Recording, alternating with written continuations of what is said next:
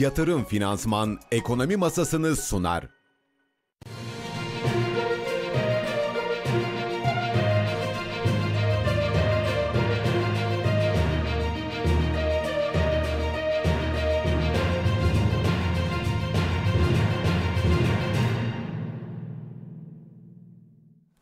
Nasıl ve Ekonomi YouTube izleyicileri günaydın. Tarihimiz 17 Ağustos Perşembe saatler 7.30'u gösteriyor.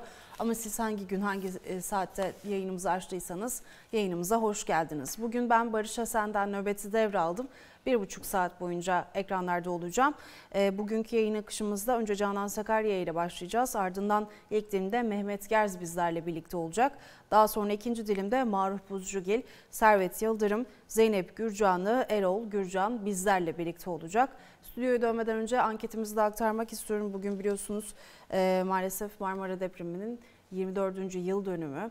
E, anmalar e, süre geliyor. Maalesef hepimizin hatırında kalan e, travmatik bir olaydı. Bugün de anketimizi e, bununla alakalı yaptık. Olası İstanbul depremine karşı hangi hazırlıkları yapıyorsunuz diye sorduk. İstanbul'dan taşınıyorum, kentsel dönüşümü bekliyorum, binamızı güçlendiriyoruz. Şu an bir şey yapmıyorum. Yanıtlarınızı ve katılımlarınızı bekliyoruz. Ee, öncelikle Hakan Güldağ günaydın diyelim. Günaydın, günaydın. Ee, gerçekten Marmara depremi hala e, hepimizin hafızalarında. Evet. Ee, tabii deprem gerçeği yani Kahramanmaraş e, 6 Şubat'ta yaşanan Kahramanmaraş merkezli depremler de çok taze. Çok daha yeni Malatya'da evet. e, tekrar yaşadık.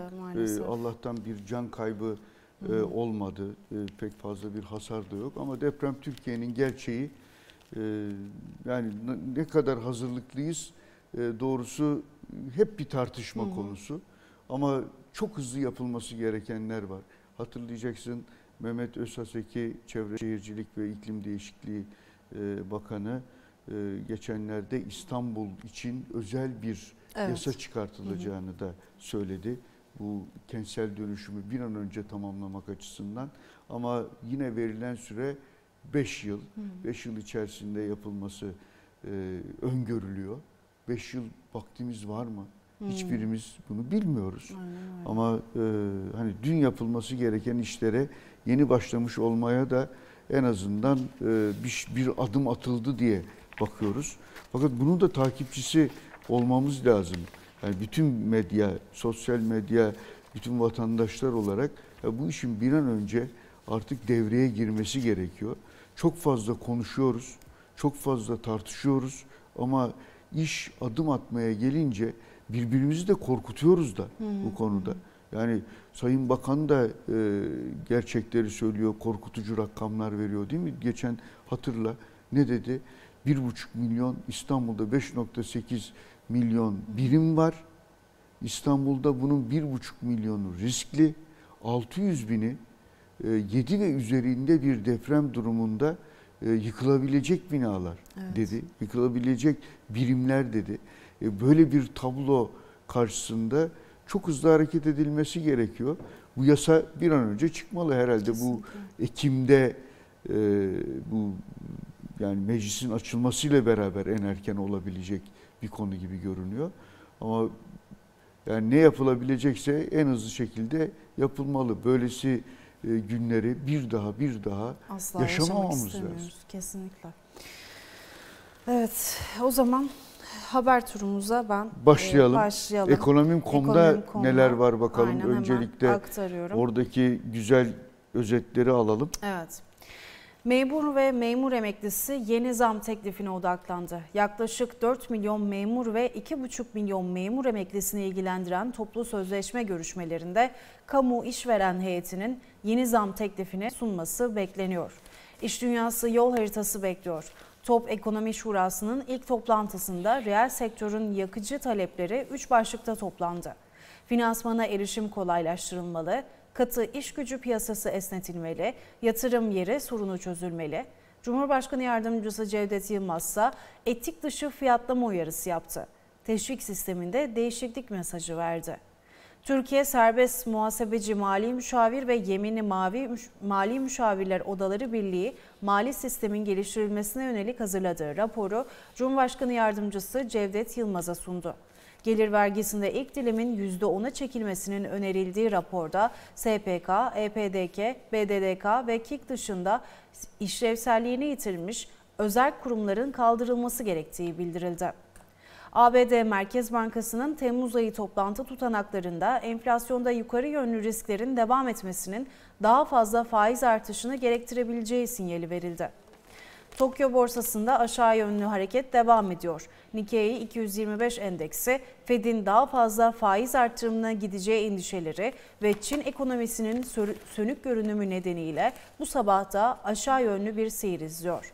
Endeks son 2,5 ayın en düşük seviyesine inerken Japonya'nın ABD doları karşısında zayıflaması da satışları tetikledi. Yoğun bir veri gündemi bizleri bekliyor. Yurt içinde Türkiye İstatistik Kurumu yılın ikinci çeyreğine ilişkin iş gücü istatistiklerini duyuracak. Türkiye Cumhuriyet Merkez Bankası menkul kıymet istatistikleri, haftalık para ve banka istatistikleri, aylık uluslararası rezerv ve döviz likiditesi verilerini açıklayacak. Yurtdışı piyasalarda ABD haftalık işsizlik başvuruları Philadelphia Fed İmalat Endeksi kamuoyuna duyurulacak. Evet başlıklarımız da bu şekildeydi. Özellikle bu e, TÜRMOB'un mali alandaki e, reform önerisinin e, vergi diliminin ilk vergi evet. diliminin yüzde ona çekilmesi konusu e, gerçekten önemli. E, ücretlilerin verdiği e, bu vergiler üzerinden de mutlaka bir düzenleme yapılması gerekiyor. Enflasyona ayarlanması gerekiyor. Hı hı. E, hakikaten daha ilk aylardan itibaren zaten yakalanmaya başladık. E, yani ücretliler olarak e, çok ciddi problemler var. Hı hı. Yani e, şunu söylemek lazım. Bu vergi meselesi artık özellikle düşük ücret alanların üzerinden kalkması gerekiyor. E, TOB'un e, biraz önce söyledi Rıfat Israrcıklıoğlu'nun bu ekonomik şurada e, ifade ettiği e, konulardan bir tanesi de e, esnek çalışma konusu. Hı hı. Bütün bunlar birbirine bağlı. Hepsi tartışılır. Yani esnek çalışma mı olmalı? Çok mu katı bizdeki sistem? E, çalışanı koruyacak hangi sistemler olabilir? Hem istihdamı arttırsın hem çalışanı korusun. Bunlar biraz bu işe odaklanmakla ilgili. Odaklanıldığı zaman bütün üste, üstesinden gelme imkanı var. Ama biz biraz e, bu buraları bırakıyoruz. Yani nereye vergi koyabiliriz diye bakmaya başladık son dönemde. O e, çalışanlar açısından e, aynı zamanda işveren açısından da ciddi bir problem oluşturdu. Çünkü bu sefer verilen ücret kimseyi de memnun etmez hale geliyor.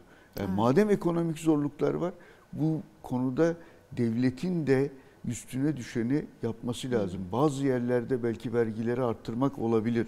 Lükste, tüketimde, şurada, burada ama öbür tarafta çalışandan, üretimden ki Cevdet Yılmaz Cumhurbaşkanı Yardımcısı hep bunu vurguluyor.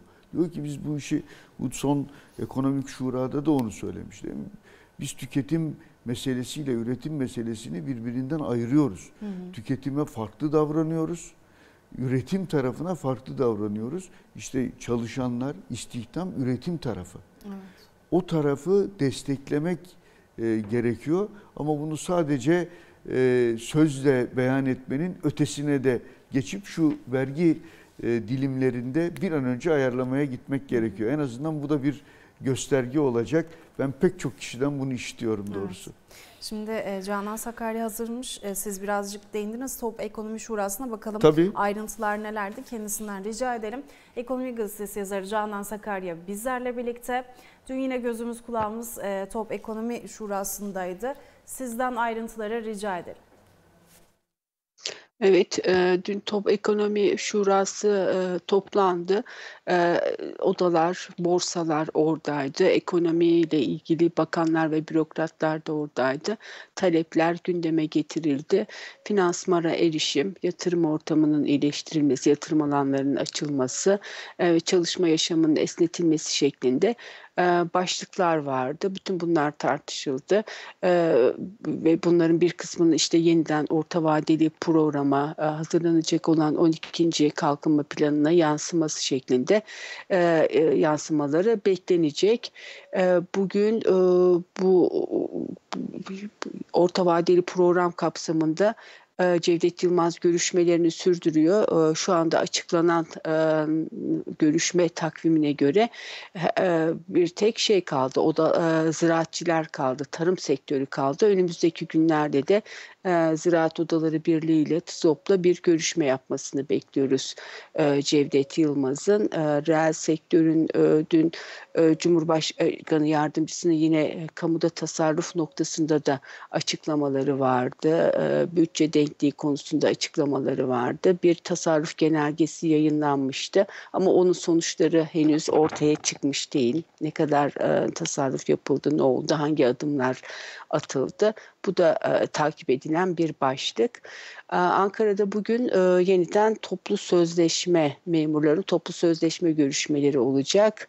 E, ikinci, üçüncü toplantı yapılacak ve ikinci teklif gelecek hükümet kanadından.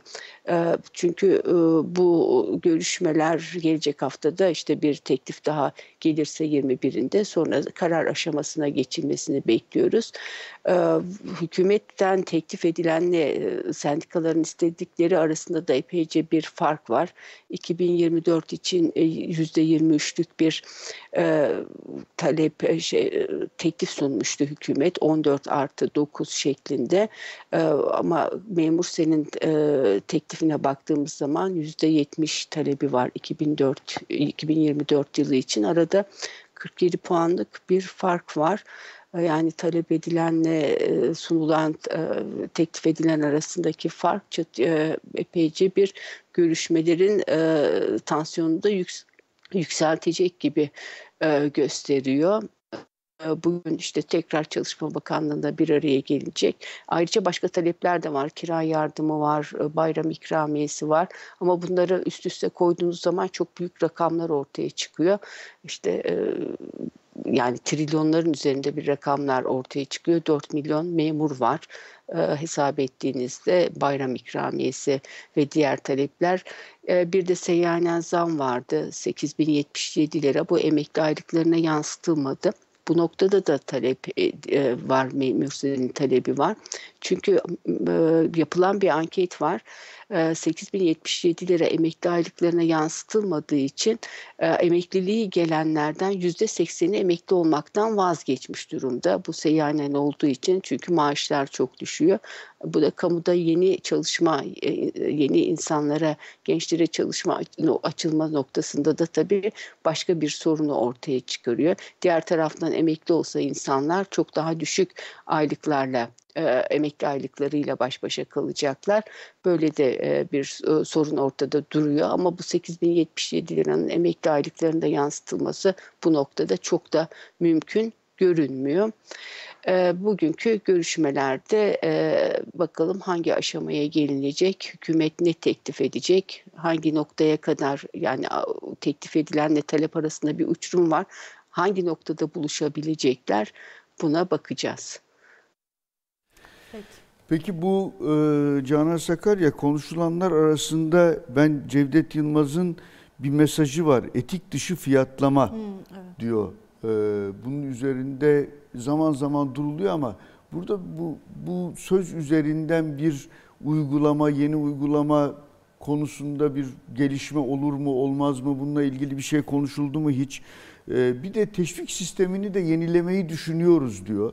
Bunu epey bir zamandır söylüyorlar. Bu yönde herhangi bir bilgi var mı? Yani şunlar yapılıyor gibi orada ekonomik şurada konuşuldu mu ya da bununla ilgili bir hazırlık var mı? Sen biliyor musun? Dediğiniz gibi teşvik sistemi uzun zamandır daha verimli hale getirilmesi noktasında e, bahsediliyor. Revize edilmesi, gözden geçirilmesi. Çünkü bir sürü Mesela istihdam ayağında bir sürü teşvik getirildi. Bunların artık insanlar takibini yapamıyor. Bir sürü paket açılıyor.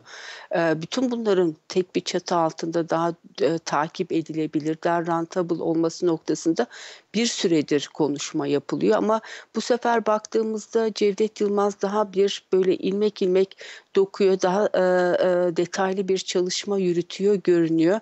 E, bu noktada da hani meclis açıldıktan sonra yeni bir düzenleme gündeme gelecektir diye düşünüyoruz. Hani nasıl bir çalışma yapılır daha bir e, ekonomi yönetiminin önüne geldiği noktasında da bir bilgimiz yok oturulup çalışıldığı noktasında ama dediğim gibi hani bir süredir gündemde daha verimli olması, e, boşa gitmemesi verilen teşviklerin sonuçlarının ne olduğu, bunu da takibi çok fazla yapılmıyor teşviklerin.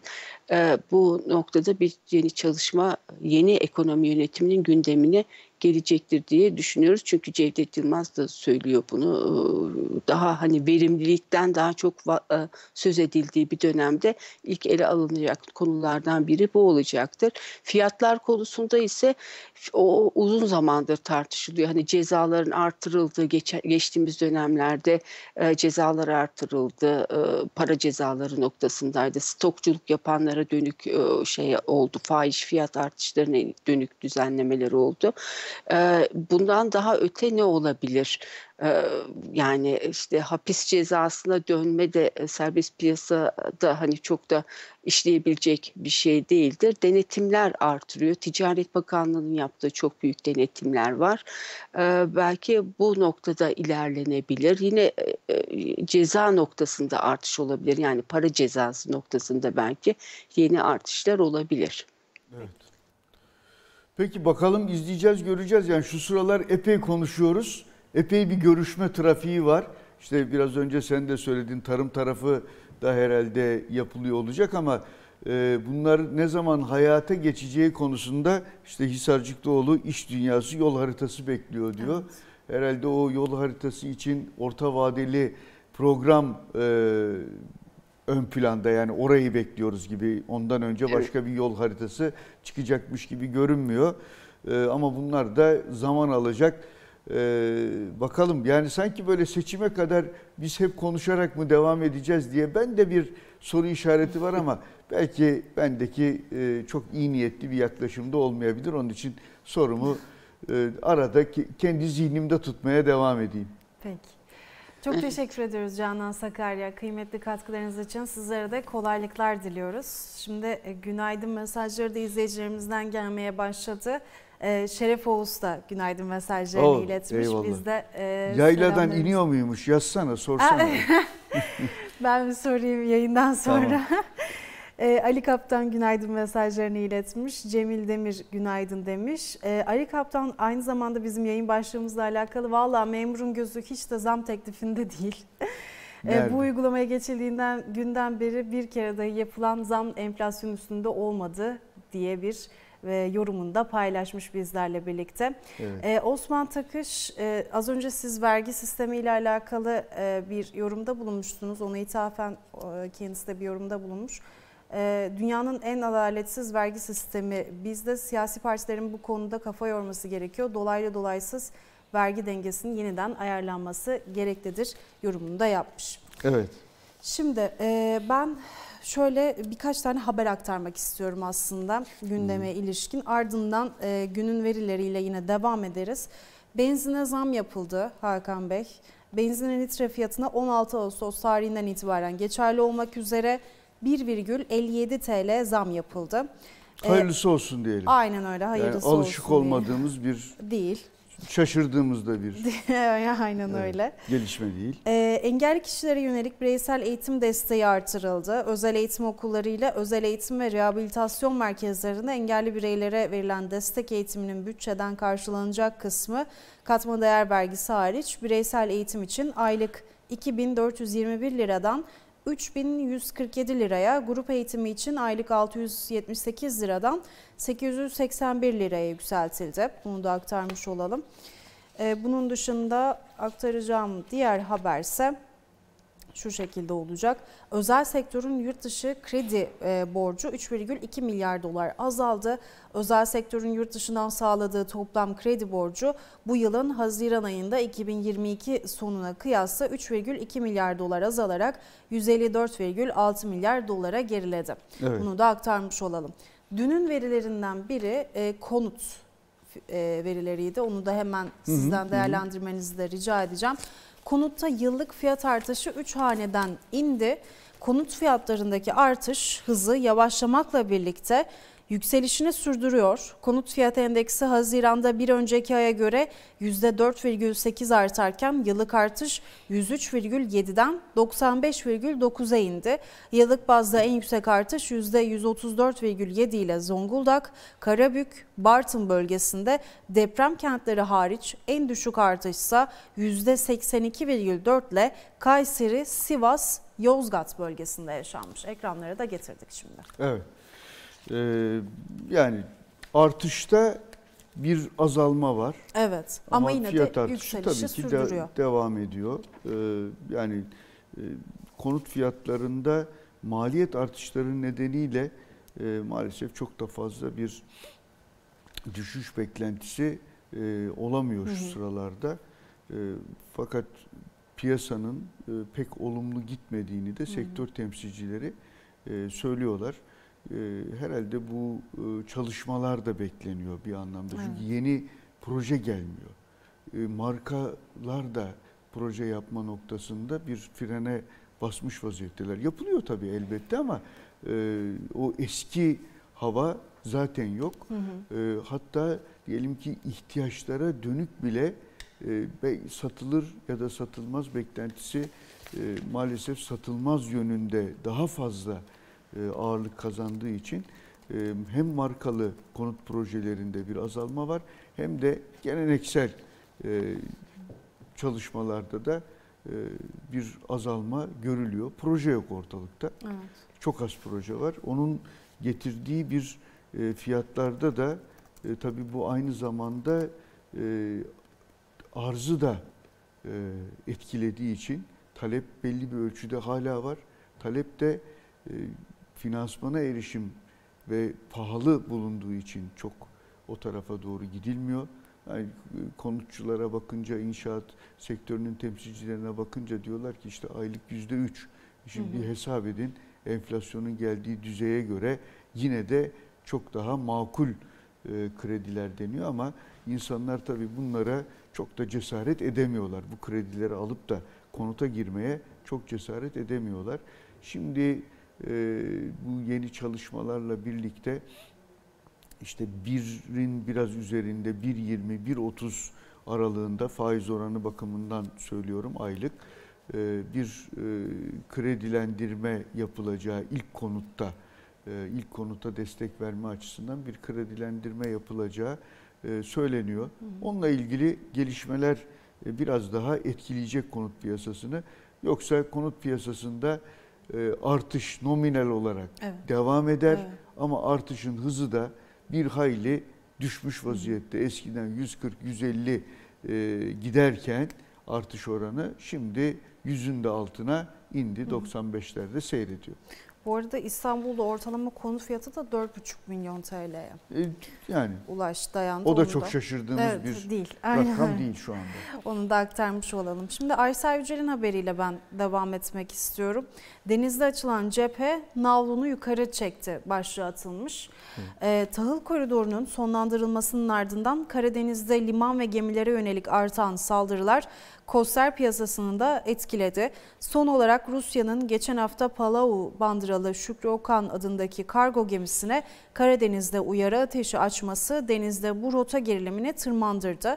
Bölgeye gitmekten çekinen birçok gemi beklemeye geçerken az sayıda geminin yüksek kazanç beklentisiyle riski göze alarak seferlerini gerçekleştirmeye çalıştığı belirtiliyor. Aralan gemi arz, azalan gemi arzı Karadeniz'deki Koster navlunun bir haftada %30'a yakın oranda yukarı çekti. Ekranlara da yine getirdik. Evet e, yani aslında şöyle silah e, taşıdığı gerekçesiyle ya da şüphesiyle Evet. e, birçok e, kostere bu aralar e, bir takım baskınlar da yapılmaya başlandı. Hatta bunların bazıları sosyal medyaya vesaireye filan da düştü. Hı hı. Yani işte helikopter iniyor. Evet evet. E, baktığınız zaman e, tankerin üzerine ya da kosterin üzerine e, ve işte arama tarama vesaire. Tabii bir e, sıkıntılı durum. Yani bunun da fiyatları yukarıya çekmesi çok da anlaşılmaz bir durum da değil. Ama gemilere de şu sırada benim gördüğüm hani bundan dolayı batan bir yani son dönemde hı hı. bir gemide olmadı. Yani bir şekilde de burası e, kontrollü bir gerginlikle devam ediyor. Hı. Kontrollü bir tansiyonla devam ediyor ama tabii ki tansiyonun artmış olması navlunu da e, Yukarı yukarıya doğru çekti. Kontrollü bir gerginlik. Kontrollü evet. bir gerginlik var. Şimdi o zaman rotamızı piyasaya çevirelim. Ata Portföy CEO'su Mehmet Gerz bizleri bekliyor. Mehmet Bey günaydın. Hoş geldiniz yayınımıza. Günaydın. Hoş bulduk. Günaydınlar. Sizinle geçen hafta Günaydın Hakan Bey. virgül koymuştuk aslında Mehmet Bey borsayı konuşmak üzere. O yüzden ilk sorum borsadan olacak size. Ee, şimdi yavaş yavaş bilanço döneminde kapatmaya hazırlanıyoruz aslında. Öncelikle şirketlerin finansallarına ilişkin hem değerlendirmenizi rica edeceğim sizden. Hem de e, geçen hafta halka arz takvimi de oldukça yoğundu. E, bu yeni halka arzların da borsaya etkisi ne durumda? Genel bir toparlamayla başlayalım isterseniz. Evet bir hafta ne kadar çabuk geçmiş. Bağımsız yatırım danışmanları üzerinde. Evet. Konumuz oydu geçen hafta. Bu hafta daha fiilen borsa e, konuşalım diye Doğru. E, sözleşmiştik. E, Mehmet Bey ee, sanıyorum e, dondunuz bu arada. İsterseniz e, Ama arkadaşlar... sesini çok güzel duyuyoruz Mehmet Bey'in de bu e, şeyi de e, pozu da gayet güzel. Bence devam edelim. E, çok net tamam. çünkü duyuluyor. Buyurun. E, kar bilançolar tamamlanıyor. Yani genelde iyi bir resim görüyoruz bilançolarda. Fakat e, sizin de gazetede sürekli üzerinde durduğunuz gibi böyle global sanayi tarafında işte Erdemir olsun, e, Petkim olsun e, yani global sanayinin parçası olan sanayide bir yavaşlama emaresi var ve bunun artacağını hissediyoruz. Piyasada bunu biraz iskonte ediyor. Yani o hisselerde bir durağanlık var. E, ihracat tarafında bir e, zayıflama var. Yani ihracat kar marjlarında ciddi bir daralma görüyoruz. Ama iç tüketimden beslenen e, şirketlerde son e, bu yılın ilk 6 ayı değil yani son 1-2 yıldır gayet iyi bilançolar iyileşiyor. Piyasada da e, bazı hisse değerleri dolar bazında bile bakıldığı zaman eski değerlerine ulaştı. Belli başlı bazı hisse değerleri ama. Buna mukabil bankalar ki borsanın önemli bir sektörüdür daha yeni yeni kafayı kaldırdı bu borsa deyimiyle. Çünkü bankalar üzerinde çok ağır bir mevzuat yükü vardı. O biraz e, o yük azaltılmaya başlandı. Yani mevzuat açısından bankalar biraz daha rahat bir çalışma ortamı e, bulmaya başladılar ve bu böyle gidecek gibi gözüküyor. Piyasada onu iskonte ediyor. E, banka hisselerinin tekrar talep görmesi, kafayı kaldırması borsa açısından önemli. Çünkü e, son e, 10 yılı düşünelim. Borsa yaklaşık 7-8 yıldır yabancıların çıkışıyla düşüyordu dolar bazında. Ve bankalar sürekli burada en fazla dayak yiyen sektör oluyordu deyim yerindeyse. E, şimdi borsanın bu makus talihinin o çok uzun süren e, ayı piyasası diyelim bunun sona erdiğine dair güçlü işaretler var. Bu bence e, uzun vadeli borsa yatırımcısı açısından çok önemli bir işaret. Yani sadece böyle konjonktürel kısa vadeli bir yükselişten bahsetmiyoruz. Son 7-8 yılın e, makus kaderinin aşılmaya başlandığına dair bir işaret var. Bu açıdan çok e, önemli bir e, noktada bulunuyoruz. Şimdi borsaya kısa vadeli girenler sürekli soruyor. Aa çok yükseldi çıkalım mı edelim mi gibi sorularla çok muhatap oluyoruz. Yani ben de şey diyorum ya piyasanın dibini ve tepesini zaten bulamazsınız. Böyle bir şeye girmeyin. E, kademeli hareket edin. Bir. İki. Bir de varlık dağılımı denen bir şey var. Belli bir oran olsun portföyünüzde. Yani bireysel emeklilik portföyünden örnek veriyorum ki o daha uzun vadeli. İnsanlar onu daha uzun vadeli algılayabiliyorlar. Ama borsa yatırımını kimse uzun vadeli algılamak istemiyor. Böyle bir vur kaç. Kısa vadede bir para yapayım hemen çıkayım. Sanki o parayı da hemen birisi gelip alacak elinden gibi. O kısa vadeli dalgaların insana hissettirdiği yanılsamalar var. E, borsa portföyünüzde yüzde 30, 40, 50 e, bulunsun hisse senedi. Yani bu ille de gidip tek tek hisse senedi seçmek zorunda değilsiniz. Yatırım fonu üzerinden alın bunu. Örneğin dün idi galiba. Sizin gazetede çok güzel bir ifadesi var Ali Ağoğlu'nun. Ben e, birkaç arkadaşıma resmini çekip o makaleyi paylaştım. E, borsaya yatırım fonu üzerinden gelin diyor. Bu çok önemli bir finansal okuryazarlık hatta finansal danışmanlık önerisidir. E, borsada hisse seçmek evet ilginiz varsa onu da anlayabiliyorum. Yani bir hissenin direkt sahibi olmak, onu portföyünde taşımak güzel bir duygudur. Yani insanoğlu bir şirkete ortak olmayı çok sever. Bu güzel bir duygu. Ama böyle alım satım yapayım diye şimdi çok spekülatif hisseler de var borsada. E, alım satım yaparken çarpılabilirsiniz. Nitekim bu da çok oluyor yeni gelen yatırımcılara. E, o yüzden bir yatırım fonu üzerinden hisse senedi o %30-40'ı taşırsanız daha sağlıklı olur. Halka arzların şöyle bir rolü var Berfu Hanım. Yeni yatırımcı getiriyor borsaya. Yani bunu yıllardır bizim sektör yapamamıştı. Eğri oturup doğru konuşalım. Bu son e, bir yılın, iki yılın halka arzları borsaya yeni yatırımcı getirdi. Tabii eksi reel faizin de rolü var. Yani eksi reel faiz, eksi 20, eksi 30 reel faizde tasarrufunu korumak için veya arttırmak için yatırımcı hisse senedini tercih ediyor. E, ama durduğu yerde borsaya gelmiyordu. Ya bireysel emeklilik sistemine gidiyordu veya e, ya gelip borsadan hisse almıyordu. BES üzerinden piyasaya geliyordu. Şimdi halka arz üzerinden piyasaya oluk oluk bir yatırımcı akışı var. Bu oldukça önemli bir trend. Biz bunu hani bu sektörde 25 yıldır faaliyet gösteren profesyonel olarak çok önemsiyoruz. Umarım bu yatırımcı doğru yönlendirilir. Yani halka arzla gelmiş elindekisi ilk fırsatta satmak isteyen zaten azıcık bir hisse e, alınıyor. 500 lira, 1000 lira gibi ufak rakamlar düşüyor halka arzdan. Çünkü işte bir, bir, bir buçuk, iki milyon yatırımcıya hisse dağıtılıyor. Ufak ufak rakamlar böyle bir çeşni gibi e, bir tad bırakıyor yatırımcının ağzında ama oradan alınan hisseler e, miktar itibariyle uzun vadeli pozisyonlar değil ki onlar alıp satmak üzere alınmış pozisyonlar. Halk arz flip etmek denir buna İngilizce'de. Yani alıp böyle katlayıp satmak çok yaygın da bir deyimdir flip etmek. E, benzer bir şey buradan alayım %50 %100 yapıp satayım diye alan yatırımcılar var. Bunlar gelmişken bu yatırımcı kesimi doğru yönlendirmesi o kadar önemli ki. O açıdan sizin gazetede çıkan o makaleyi ben çok çok önemsedim. Hatta e, ilk sayfaya da ufak bir başlık olarak konulmuş. Bu yatırımcıyı doğru yönlendirme yönünde mesela Ekonomim Gazetesi'nin yaptığı bir finansal okur yazarlık e, hizmetidir. E, yeri gelmişken sizi tebrik etmek istiyorum. Çünkü bunu yıllardır yapıyorsunuz açıkçası. E, ama en son örneği benim e, özellikle dikkatimi çekti.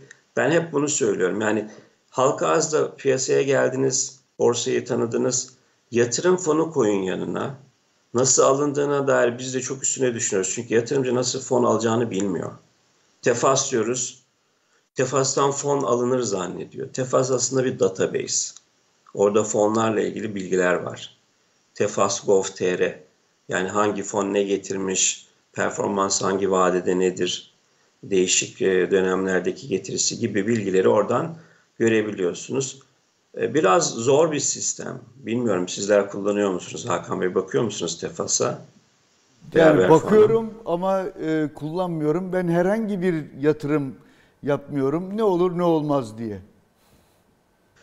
Şimdi Tefas Gov.tr yatırım yapmak için zaten değil o orada fonlara bakıyorsunuz. Fon, bir fonu seçiyorsunuz. Bir veya iki fonu. Evet. Fonu almak için bankanıza gitmek, yani bankanın web sitesine gitmek zorundasınız. Veya aracı kuruma. Parayla alınıyor çünkü. Doğru. Ee, gideceksiniz bankanın e, web sitesinde yatırımlar vardır. Hani döviz al, e, e, ne bileyim değişik e, yatırım araçlarına yatırım yapmak için bir menü var. Orada fon al e, menüsü var. E, fon al dedikten sonra banka önce kendi portföy şirketinin fonlarını getirir önünüze. Mesela onlardan birini seçip bu sefer miktar söyleniyor.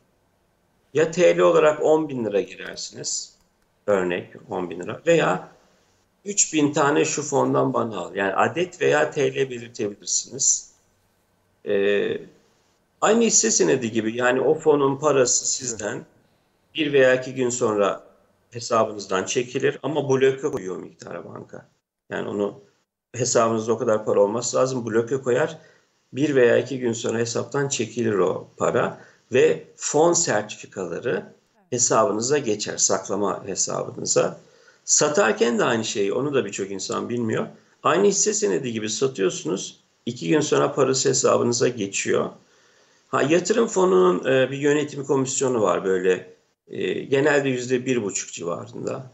Ama hisse senetlerinde yüzde iki, iki buçuk hatta üç oraya kadar gidebiliyor. Biraz nispeten yüksek oranlar bunlar doğrudur ama piyasa büyüdükçe bunlar da e, azalacak, daha makul yerlere gelecektir. Ve öyle bir trend var zaten. E, hisse fonun içeriğini görememek diye bir dert var. Bana çok sosyal medyadan soruluyor. Ayda bir açıklanıyor. Mecbur herkes açıklamakta. Serbest fonlar hariç. Onlar nitelikli yatırımcılara yönelik daha özel e, araçlar. Ama bütün yatırım fonları ayda bir kere içeriğini açıklamak zorunda kapta. Oradan görmek mümkün içinde ne olduğunu. En son şunu söyleyeyim Berfu Hanım. Bana sürekli ya bu fonun içinde ne var lütfen bize birkaç hisse senedi söyle diye soruluyor. Söylemiyorum nedeni şu değil saklamak amaçlı değil ayda bir zaten açıklıyoruz gidip görebilirsiniz. Ya benim size bir iki hisse senedi e, adı vermem e, amaç hasıl olmuyor onunla. Çünkü bir veya iki şirketle ilgili riskler olabilir. Onlarla ilgili amaç e, hasıl olmayabilir. Portföy dediğin şey en az 5 bence. 5 ila 10 arası hisse senedinden oluşur en az. Sağlıklı dengeli bir portföy olması için. Yani benim size birkaç hisse senedi söylemem portföy mantığına ters bir öneri olacak. Çünkü belki o hisse senetleri o ay veya o zaman diliminde iyi gitmeyecek. Ama fonda 20-30 hatta 35 senet bir arada bulunduğu zaman BIST 30 endeksi gibi düşünün. Ee, bazısı iyi gider, bazısı kötü gider. Asgari müşterekte orada bir getiri ortaya çıkıyor. Riskler dengeleniyor. Fonun amacı budur. Fon bireysel yatırımcının iş e, yani borsayla, hisse seçimiyle veya menkul seçimiyle direkt ilgili olmayan bireysel yatırımcının sermaye piyasasına iştirak etmesi için dizayn edilmiş bir araçtır. Zaten bu iş için vardır. Dolayısıyla e, borsaya gelirken fonlara e, şans verilmesini ki iyi perform ediyorlar. Ben bir sektör sektördeki rekabeti bilen birisi olarak söylüyorum. Fonlar son 5 yıldır iyi perform ediyor. Hani eskiden Hakan Bey hatırlar A tipi B tipi fonlar vardı. E, çok yanlış işler yapılıyordu. Haklısınız. Kötü bir reputasyonu vardı o dönemden. Ama bu 10-15 yıldır yok. Fonlar oturdu, altyapılar oturdu. Ee, yanlış işler, e, serbest fonlarda bazı yanlış işler var, itiraf edeyim. Evet, serbest fonlarda bazı riskli yanlış işler var. Ama yatırım fonlarında yanlış işler yok ve performanslar da tatmin edici. Ben bunu bu sektörde 15 yıldır her aldığın günü rekabet eden birisi olarak söylemek istiyorum. Yani diğer e, meslektaşlarım adına da. Dolayısıyla fonlara şans verin sizin açınızdan da daha iyi olacaktır. Yat, e, yönetim komisyonlarının yüksek olması konusunda haklısınız. Ben bu konuya eğri oturup doğru konuşalım. Hala yüksek. Ama bunların da e, önümüzdeki yıllarda kademeli e, aşağı geleceğini düşünüyorum. Çünkü sektör büyümeye başladı. İyi şeyler genellikle ucuz olmuyor zaten. Evet. Evet Bey. Çok teşekkürler, Çok ama teşekkürler. e, bizim bugün e, Şenay Zeren'in de bir Evet. haberi daha var. O e, Ali Ağaoğlu'nun şans sohbetlerinde söylediğine belki destekleyen bir başka konu.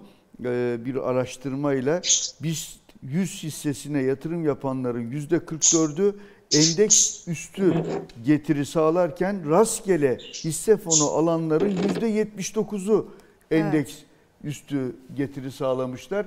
Bu yatırım fonu meselesini isterseniz bir başka sefere Biz- biraz daha detaylı olarak da konuşalım. Biz yine virgül koyalım o zaman Mehmet Bey. Sizden sözü isteyelim.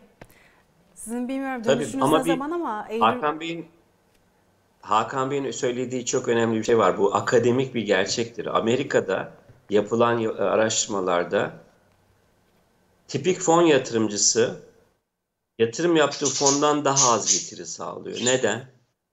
Yani yatırım yaptığı fon diyelim ki yılda %15 getiriyor ama yatırımcının kendisi %5 getiri sağlıyor. Neden acaba? Aynı sorunun cevabı aynı konuyla ilgili. Çünkü zamanımız olmadığı için cevabı ben vereceğim. Yatırımcı fona giriş çıkış zamanlarını ayarlamaya çalışıyor. Ama yüksekten alıp düşükten satıyor. Hırs ve e, korkunun bir araya gelmesiyle. Dolayısıyla yatırım fonunda sürekli dursa sağlayacağı getirinin üçte biri kadar getiri sağlamış oluyor. Halbuki orada sebat etse, sabırla dursa, bir şey yapmaya çalışmasa fonun getirisini tamamen kendisi de sağlayacak %15 diyelim. Ama giriş çıkışlarla kendine zarar veriyor ve %5, üçte biri kadar getiri sağlamış oluyor senelik bazda. Bu akademik e, çalışmayı da söyleyerek bu güzel sohbeti tamamlamış olduk. Çok teşekkürler davet için. Çok teşekkürler. Virgül Çok keyifliydi. evet. E, Berfin'in dediği gibi virgül ya da Evet. noktalı virgül Aynen koyalım. öyle. Tekrar görüşmek Tabii. üzere. Sağ olun. Ağzınıza Çok aklınıza teşekkür Eylül sağlık. ortası gibi Berfu Hanım tekrar görüşürüz. Tabii ki. Mehmet Bey çok sağ olun ee, tekrar İyi günler, katkılarınız iyi için. Ata Portföy CEO'su Mehmet Gerz bizlerle birlikteydi. Şimdi ilk dilimi noktalayalım o zaman Hakan Olur. Bey. Bir haberimize gidelim. Haberin ardından sohbetimiz devam edecek. TOP Türkiye Ekonomi Şurası'na konuşan TOP Başkanı Hisarcıklıoğlu, reel sektör firmalarımız son dönemde finansmana erişimde büyük zorluklar yaşıyor. Özellikle KOBİ kredilerinin reel olarak artmaması zincirleme etkiyle ülkenin ve sektörlerin tamamına olumsuz yansıyor dedi. Haberimizi izliyoruz. Haberin ardından ekonomi masası devam ediyor. Sayın Cevdet Yılmaz başta olmak üzere buradaki tüm kıymetli bakanlarımız gibi ekonomide deneyimli isimlerin iş başında olması bizlere moral veriyor. Hep birlikte ekonomiyi daha sağlam temellere kavuşturacağımıza da inanıyoruz. O da borsa başkanlarımız 81 ilde reel sektörden en çok gelen konuları topladılar. Çözüm önerilerini de beraberinde hazırladılar. Birazdan bunu sizlere dile getirecekler. Anadolu'yu sürekli dolaşan firma ve sektörleri devamlı dinleyen birisi olarak öne çıkan birkaç konuyu burada sizlerle paylaşmak istiyorum. Reel sektör firmalarımız son dönemde finansmana erişimde büyük zorluklar yaşıyorlar. Özellikle KOBİ kredilerinin reel olarak artmaması, zincirleme etkisiyle ülkenin ve sektörlerin tamamına olumsuz yansıyor. Büyümenin bereketi her kesime yansısın. İstiyorsak KOBİ'lerimize destek vermeli, uygun finansman imkanlarına ulaşmalarını sağlamalıyız. İkincisi olarak da OECD katılık endeksinde İskandinav ülkeleri dahil en katı iş gücü piyasası bizde. Bundan da herkes muzdarip. Mevzuatımız daha fazla istihdam sağlayabilecek girişimcileri adeta bundan caydırır bir halde vatandaşlarımızın da daha fazla iş imkanına ulaşmasına, daha çok kazanmasına engel çıkartmaktadır. İstihdamı cezalandıran değil, ödüllendiren bir yaklaşımla çalışma hayatına bakılmalı. Üçüncü olarak da yatırımların önünü açabilmek üzere yatırım yeri sorununu çözmeliyiz. Sanayi yatırımlarının ülke yüz ölçümü içindeki payı nedir diye baktığımızda Almanya'da yüzde dört, İtalya'da yüzde iki nokta sekiz, OECD ortalaması bile yüzde iki nokta dört. Bizde ise sadece binde üç. Yatırım Finansman'ın sunduğu Ekonomi Masası devam edecek.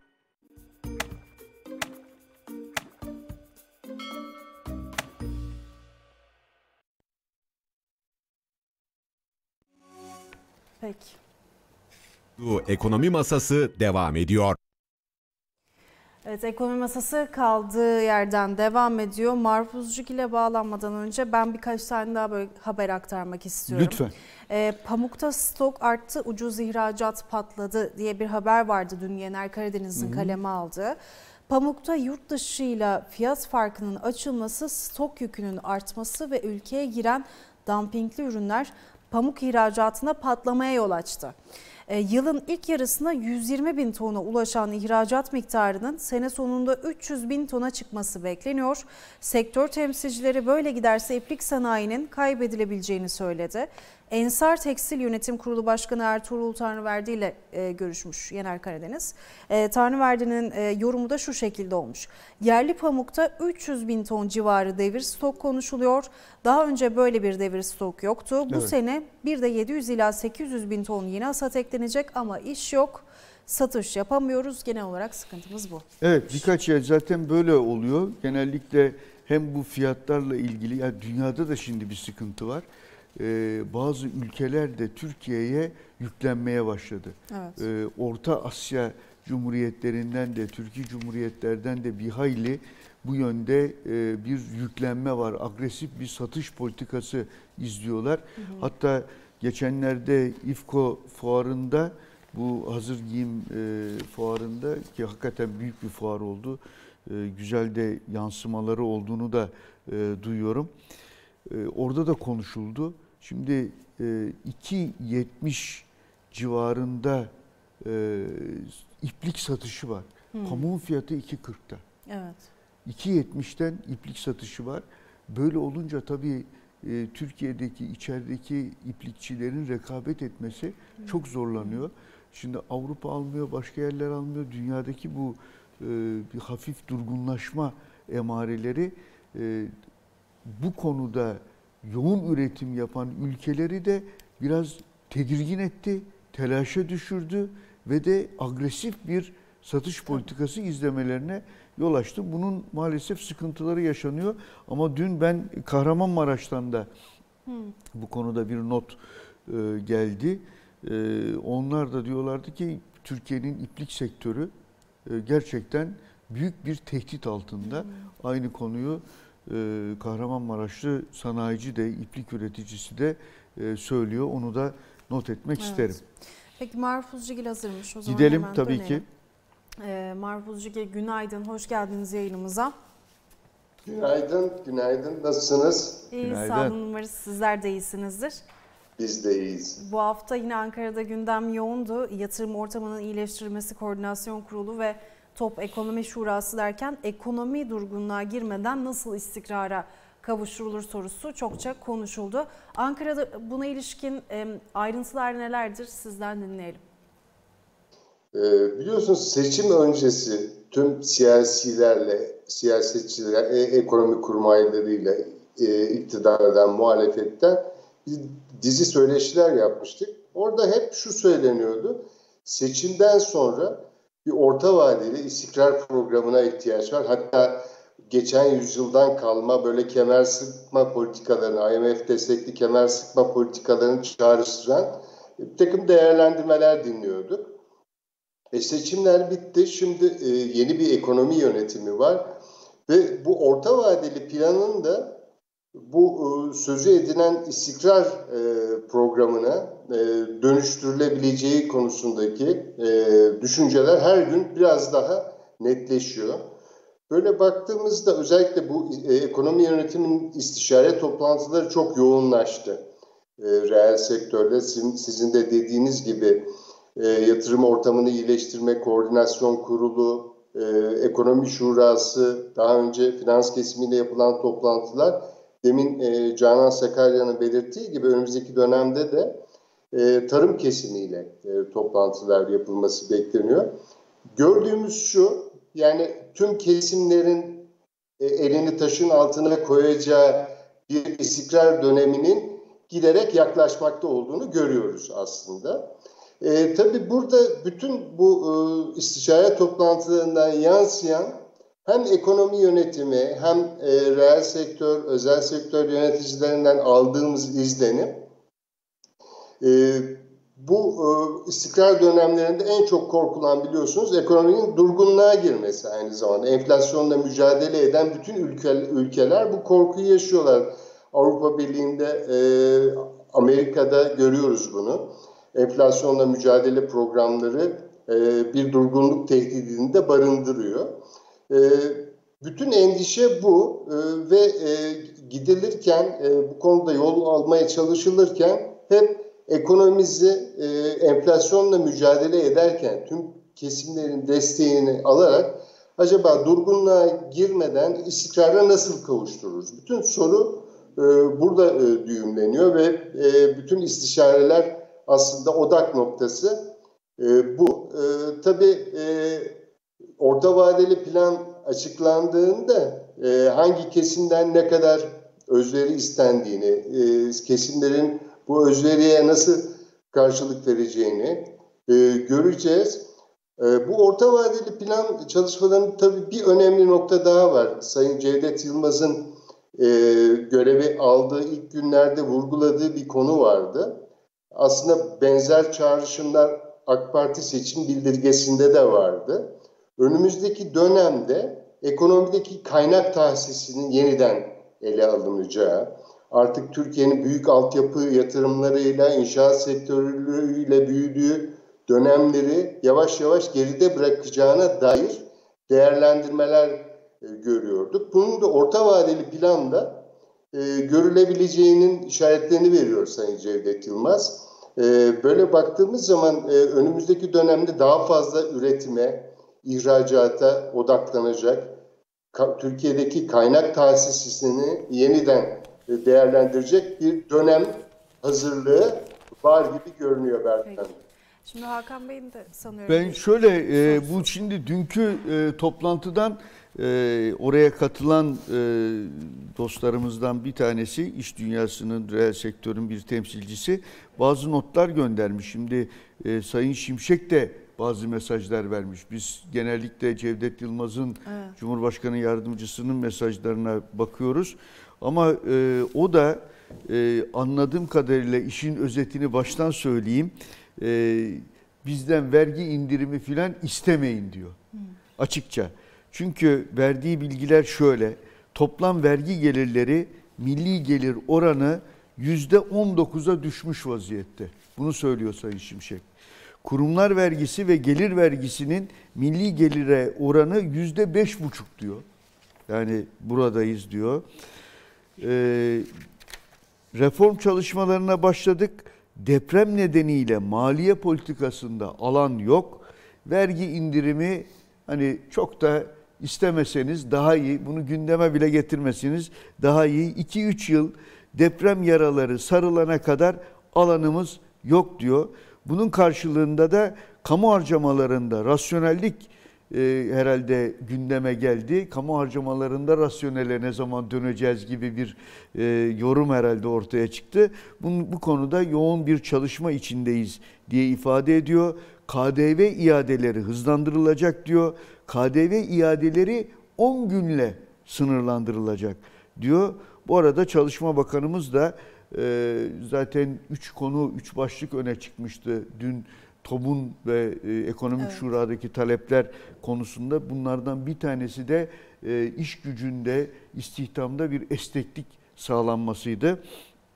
Çalışma Bakanı da e, Vedat Bakanımız da diyor ki iş gücü ihtiyaç analizi yapıp e, yapılacak iş eğitimlerini de arttıracağız diye bir ifadesi olmuş.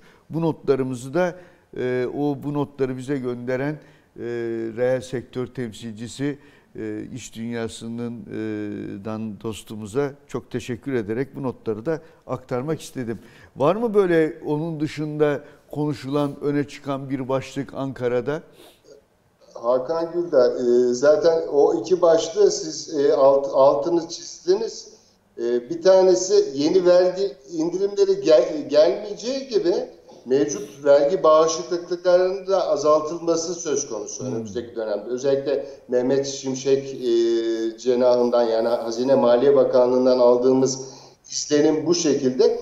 Tabii şimdi e, bu istişare toplantılarında hep hani e, özel sektörün, e, yatırımcıların, finans sektörünün nasıl özveriye katlanacağı konusu e, gündemde. Ama hep de şu soruluyor. Peki kamu ne yapacak? Kamu nasıl tasarruf yapacak? E, kamu e, bize nasıl örnek olacak bu konuda, e, özveri konusunda? E, bu e, en çok tartışılan konulardan bir tanesi bu. Ama vergi bağışıklıklarının azaltılması, özellikle bazı sektörlere yönelik vergi bağışıklıklarının azaltılması gündemde. E, bu tabii orta vadeli plan açıklandığında bunların hepsinin nasıl e, gerçekleşeceğini göreceğiz Hakan Güldağ. Peki. Çok teşekkür ediyoruz. Çok teşekkürler Maruf Uzcugil kıymetli katkılarınız için sizlere de kolaylıklar diliyoruz. Ekonomi Gazetesi Ankara temsilcisi Maruf Uzcugil bizlerle birlikteydi. Şimdi Mehmet Şimşek e, demişken aslında Bakan evet. Şimşek dün Japon şirket temsilcileriyle de bir araya geldi. Onu hmm. da aktaralım. Hazine ve Maliye Bakanı Mehmet Şimşek, Japonya'nın Türkiye Büyükelçisi Takahiko Katsumata ve bazı Japon şirketlerinin temsilcileriyle görüşmüş. E, kendi sosyal medya hesabından yaptığı açıklamada Türkiye'de yatırımları olan Japonya'nın önde gelen şirket yöneticileriyle bir araya gelerek yatırım iklimine ilişkin öneri, öneri ve tespitlerini dinlediklerini belirtti Bakan Şimşek. Oldukça verimli bir toplantı olduğunu aktaran Şimşek, önümüzdeki aylarda Japon yatırımcılarla daha geniş çaplı görüşmeler yapmak üzere Japonya'ya gitmeyi düşündüğünü açıkladı. Ee, ülkemize yatırım yapan, istihdam sağlayan ve katma değer üreten tüm paydaşlarımızın yanındayız ifadesini kullandı. Aslında biz hep körfezden e, alışkın olduğumuz açıklamalardı bunlar. Japonya bir evet. farklılık oldu değil mi? Evet yani bir farklılık oldu. Yani şimdi Sayın Şimşek'in tabii en önem verdiği konulardan bir tanesi dış dışarıdan finansman sağlamak. Evet. İşte finansmana erişim e, sadece Türkiye'de iş insanlarının problemi değil hükümetin de ekonomi yönetiminin de bizzat problemi. Evet. E, çünkü belli bir dengede e, bu işi yürütmek gerekiyor ve bir döviz ihtiyacı var. Maalesef iki paralı bir ülke haline geldiğimiz için e, döviz ihtiyacımız sadece ihracat, ithalat vesaire filan gibi konularla bağlantılı olarak ortaya çıkmıyor. Aynı zamanda aslında Türk lirasının olması gereken, üzerinde olması gereken vasıflar yani işte bir hem tabii ki ölçü birimi ama aynı zamanda bir tasarruf e, birimi de tabii. para değil mi? Yani tabii. bu bir tasarruf aracı da ama biz bunu Türk lirası üzerinden değil başka e, ülkelerin para birimleri üzerinden, dolar gibi, evet. euro gibi bunların üzerinden yapmaya çalıştığımız için bunlara ihtiyacımız daha da yüksek oluyor. Sadece ticarette ilgili olmuyor. E, ondan dolayı da bir e, her taraftan da biraz para bulmaya çalışıyoruz Aynen şu sıralar. Öyle. Japonya'da olur. Bu hani para neredeyse gidip oradan bulup alıp getirmek gibi bir derdimiz var Paranın şu sıralarda. millet yoktur evet. diyelim. Servet Yıldırım, Ekonomi Gazetesi yazarı bizleri bekliyor. Servet Bey günaydın, hoş geldiniz yayınımıza. Günaydın. Günaydın, günaydın. Günaydınlar. Ee, Servet Bey bugünkü yazınızla ben aslında başlamak istiyorum. Ee, bugünkü yazınızda rahmetli Güngör Uras'ı andınız. Ee, yarın da aramızdan ayrılışının 5. E, yıl, yılında anma programıyla tekrar Doğru. E, rahmetliyi anacağız. E, bugünkü başlık e, Güngör Uras'tan yazmışsınız yazınızda. Bizi sanayi büyütür başlığı attınız. Evet. E, sizle bırakıyorum sözü. Buyurun. Şimdi yazı e, yazınca tabii yazıda da söylemiştim. Türkiye'de ne zaman sanayi ne zaman büyüme konuşulsa bir gün görürüz akla gelir. Hakan da çok iyi biliyor, sizler de çok iyi biliyorsunuz. Hani böyle büyüme aşı, sanayi aşı e, bir iktisatçıydı diyelim. Sadece iktisatçı değil biliyorsunuz. Akademisyendi, gazeteciydi, işte iş dünyasında çeşitli önemli görevler üstlendi. Yani Güngör Uras çok yönlü birisiydi. Ve e, kalem aldığı yazılardan birisini ben bugünkü yazımda aktardım. 2017 yılının Mart ayında kalem almış ama bunun gibi çok yazısı var. Yazısında diyor ki Türkiye olarak biz diyor ekonomiyi büyütmeye mecburuz. Ekonomi diyor inşaatla büyümez. Ekonomiyi büyütecek üretken sanayi yatırımlarının artmasıdır diyor. Yani inşaatta yenecek yer bizim hayal ettiğimiz yer değil. Dünya kalitesi ve fiyatı ile talebi olan üretimi gerçekleştirmediğimiz sürece ekonomimizde yapısal e, dövüş, değişim, dönüşüm gerçekleşmeyecek, büyüme gerçekleşmeyecek diyor.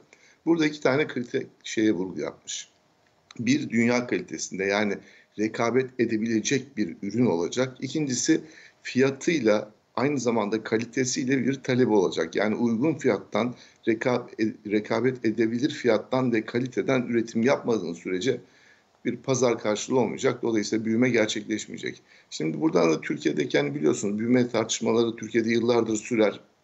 Biz böyle büyümede umduğunu bulamayan bir ulusuz. Biraz böyle mehter şeklinde büyümemiz vardır. İşte iki ileri bir geri gideriz.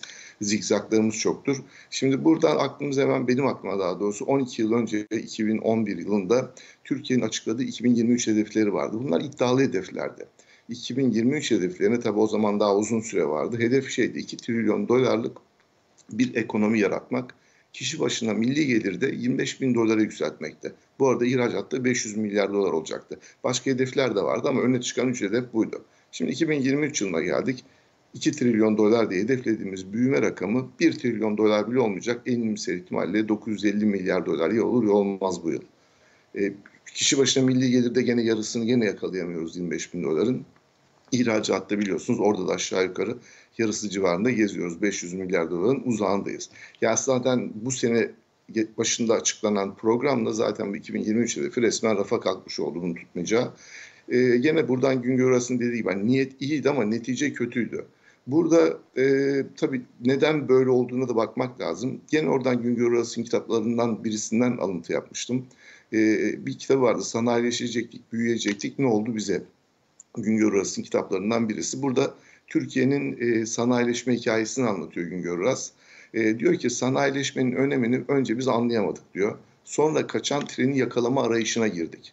O çelme taktı, bu engelledi. Her şeye rağmen sanayileşir gibi olmuştuk ki e, bırakınız yenilerin eskileri bile elden gitti diyor sonuçta. 1953 yılında sınırları açtık. Üretmemeyi kabul ettik, kabullendik diyor. Türkiye'nin aslında bir sanayi sanayisizleşme süreci yaşadığı dönemleri çok sık gördük. Özellikle son dönemlerde. Şimdi sanayi gene Güngör Asım bulgularının başına gelir. Sanayi ekonominin lokomotifi. Ekonomide rakamsal olarak baktığımızda %25 bir payı var ama diğer sektörlerle etkileşimi oldukça yüksek. Tarıma, ticarete, tüm hizmetlere, diğer tüm sektörlere etki eden, e, can veren, istihdam yaratan, ihracat yaratan bir şey. E, ve son yıllarda, son 10 yılda özellikle biraz daha belirgin oldu. Sanayicinin cazibesi kayboldu. Bunu Hakan da Anadolu'ya özellikle gittiğinde yakından gözlemlemiştir. E, Türkiye e, tabii sanayi cazibesini yitirdiği sürece bizim bu içine girdiğimiz orta gelir tuzağından çıkma şansımız da yok. Ee, onun için e, bu sanayi vurgusu Güngör Uras'ın çok önemli. Burada dün biz gene global konuşmalarda da konuşurken yazı, e, konuşmanın sonunda gene Güngör Uras'ın bir atıyla e, yayını kapatmıştık. Güngör diyor ki biz yola geç çıktığımız için bizden önce yola çıkanlara yetişmekte zorlanıyoruz. Ne yapmak lazım diye soruyor. Diyor ki bu kısır döngüden kurtulmak zorundayız. Kısır döngünün dışına çıkışın tek yolu planlı ekonomiye dönmek ya yeni bir atılım programı ile sanayileşmeye, kalkınmaya yönelmektir.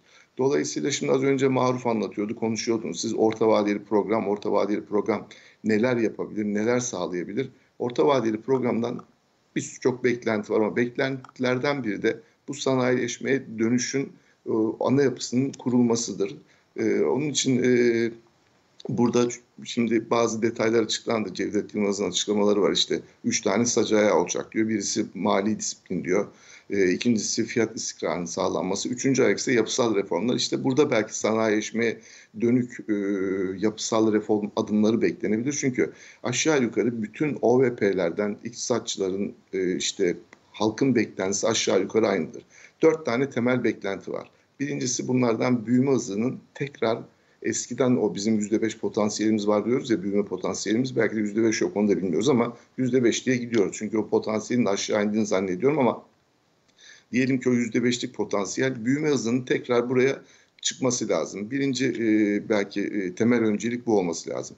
İşsizlik sorununun çözümüne yönelik ve e, daha doğrusu burada büyümenin İslam yaratması lazım. Çünkü işsizlik sorununun çözümü gerekiyor. Bu ikinci öncelik olması lazım.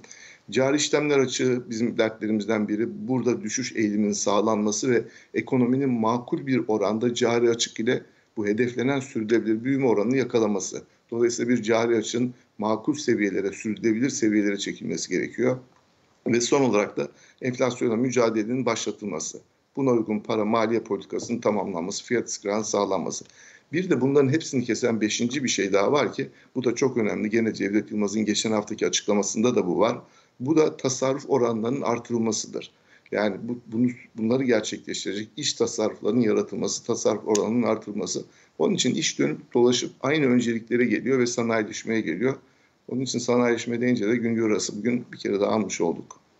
Evet Bey benim bir sorum daha olacak size. Ee, siz şimdi az önce planlı e, bu kısır döngüden kurtulmak için planlı ekonomiye dönüşün altını çizdiniz. Güngör Urası anarak. OVP ve işte rasyonele dönüşten yine e, bahsederken Moody's de aslında bu noktada e, dikkat çekti ve siz de pazartesi günkü yazınızda da kaleme aldınız. Kredi notunun yükseltilebilir açıklamasını. Ee, biraz geçmişe de götürmüşsünüz aslında o yazınızda bizleri. Bir fotoğrafını çekmişsiniz. Moody's'e olan bu kredi derecelendirme kuruluşlarıyla olan ilişkilerimize dair. Ee, notun yükselmesi için de güçlü bir hikaye yaratmamız gerekiyor yazmıştınız yazınızda. Biraz daha ayrıntılandırmanızı rica edeceğim aslında bu konuya. Az önce birazcık yol haritasını yine e, belirlediniz ama biraz daha ayrıntılandırmanızı rica edeceğim. Şimdi e, Türkiye'nin rating hikayesi 92 yılında başlıyor ve çok güçlü bir başlangıç yapıyoruz biz aslında o dönemde. 3B notuyla başlıyoruz. Fakat çok kısa bir süre sonra işte 1994 krizini hatırlıyorsunuz. Ondan sonra hızla düşüyoruz. Yani orada yazıyı örnek vermişim. İşte Demirel Cumhur Başbakan'dan Cumhurbaşkanlığına geçip Başbakanlığı işte Tansu Çiller'e emanet ettiğinde 3B notu vardı. Fakat 3 yıl içinde biz tek B'ye kadar düştük. Arka arkaya 3 tane hükümet değişti. Tek B'ye kadar düştük. Ondan sonra da uzun bir süre biz 3B'yi görmedik. Ta ki 2013 yılının Mayıs ayına kadar. 2013 yılı Mayıs ayında tekrar 3B'yi yakaladık ama kısa sürede kaybettik ve hala tek B'lerde gidiyoruz. Şimdi 3B'nin önemi şu. 3B yatırım yapılabilir kategoride bir nottur. Birçok fon ve yatırım yapacağı e, enstrümanlar için 3B notunu arar. En azından iki rating kuruluşundan 3B olmadan işte Norveç yatırım fonu gidip o bir yere yatırım yapmaz. Dolayısıyla 3B yatırım çekmek için önemlidir, önemli bir araçtır. Şimdi Türkiye'nin bir de şöyle bir hikayesi var. Biz e, 3B notumuz olmadığı halde 2B olduğu dönemlerde ya da tek B olduğu dönemlerde 3B'ymiş gibi borçlanabildik. Bunun örneklerinden bir o yazıda bahsediyorum. 2006-2008 dönemi. Bu dönemde Türkiye dışarıdan Dondu galiba Servet evet, Yıldırım. E, Servet Yıldırım'ın tekrar tekrar bir bağlanmaya bağlanmasına çalışalım. çalışalım. Ama şöyle diyelim yani özellikle Güngör Uras'la ilgili konu bu sanayi... Ha, gelmiş çok özür dilerim. Tamam Lafınızı buyurun. Geldi kestim. Servet Bey tekrar Tamam. buyurun. Dolayısıyla hani 3B'yi kaybettik ama 3B olmadan da 3B gibi borçlanabildiğimiz bir dönem vardı. 2006-2008 dönemi. Ee, Türkiye bu dönemde 2B notuna sahipti. Fakat o dönemin farkı güçlü bir hikayesi vardı o dönemde. Bir Avrupa Birliği müzakere süreci başlamış. Avrupa Birliği dönüşümü yapılıyor. İşte fiyat istikrarı var, finansal istikrar var ve ekonomi büyüyen bir ivmede. Dolayısıyla sizin güçlü bir hikayeniz olduğu zaman bırakın 3B'niz olmasın 3B gibi borçlanabilirsiniz. Ve 3B'niz olması da elbette ama yani 3B çünkü bir ayrıcalık sağlıyor dediğim gibi ama 3B koşullarıyla da borçlanabilirsiniz. Ee, bunu gerçekleştirmek, o yazıda vurgu yaptığım şey buydu. Yani reyting kuruluşları evet tamam bize haksızlık yaptığı dönemler oldu ama bu geçmiş 20 yıla baktığım zaman çoğunda da aslında biz 3B'yi hak etmediğimiz 3B'den gösterge olarak uzakta olduğumuz dönemdi. Onun için tekrar biz e, bu kaybettiğimiz 3B'ye geri döneceksek bunun tek koşulu işte bu hikayeyi yaratmak, bu hikayeyi sunmak. İşte onun için OVP'lerde aslında aradığımız da bu hikaye. Yani OVP nedir? OVP'nin güçlü bir kurgusu olması lazımdır. Güçlü tahminlere dayalı olması lazımdır. Bu kurguyu arıyoruz OVP'lerde. Bu Türkiye'yi tekrar 3B'ye götürecek OVP. E, Güngör Uras'la e, istersen bitirelim Tabii. yine. E, Tevfik Güngör Uras aramızdan ayrılışının 5. Beşinci. E, yılında kendisini TÜSİAD'ın tepe başındaki Beyoğlu'ndaki merkez binasında yarın sabah e, 9.30'da itibaren saat 12.30'a kadar sürecek bir programla e, ki e, Orhan Turan TÜSİAD Başkanı'nın açılış konuşmasıyla e, sevgili eşi hocamızın Nuran Uras'ın e, yine konuşma yapacağı bir toplantı ve e, hem yakın dostu hem de Türkiye'nin e, önde gelen iktisatçısı e, Ege Cansen'in yapacağı bir e, konuşmayla e, konuşmanın da içinde yer aldığı bir e, tören e, düzenlendi. E, TÜSİAD ve Ekonomi Gazetesi tarafından. Tabii aynı zamanda bu e, törende Servet Yıldırım'ın da Hı hı. yer aldığı bir e, panel de var. E, Vahap Munyar'da, e, Rafi Portakal, onun tabii çeşitli dostları, çeşitli açılardan biraz önce Servet Yıldırım söyledi. E, çok çeşitliliği olan zengin bir insandı Güngör Uras ağabeyimiz diyelim. Çünkü gazeteci olan tarafını biz nedense iktisatçı olan tarafından daha da çok benimsiyoruz. Ekonomi gazeteciliğinin de duayen e, ismiydi. E, ve e, Mete Beloğacıklı da yer alacak. Uzun yıllar Milliyet'te de yazdı e, değişik isimlerle. Onun e, Ayşe teyzesi Berfu Güven'in yer alacağı onunla da çarşı pazar Hı hı, çok dolaştılar evet. birlikte. E, bütün izleyenlerimizi de bekliyoruz aslında. Kesinlikle. Gelmek isteyen herkese de açık bir program. TÜSİAD'ın merkez binasında tepe başında sabah 9.30'dan itibaren oradayız efendim. Evet. Onu da e, Rahmetle, ifade edelim. e, saygıyla Rahmetle tekrar. ve saygıyla ve de özlemle Kesinlikle. analım kendisini.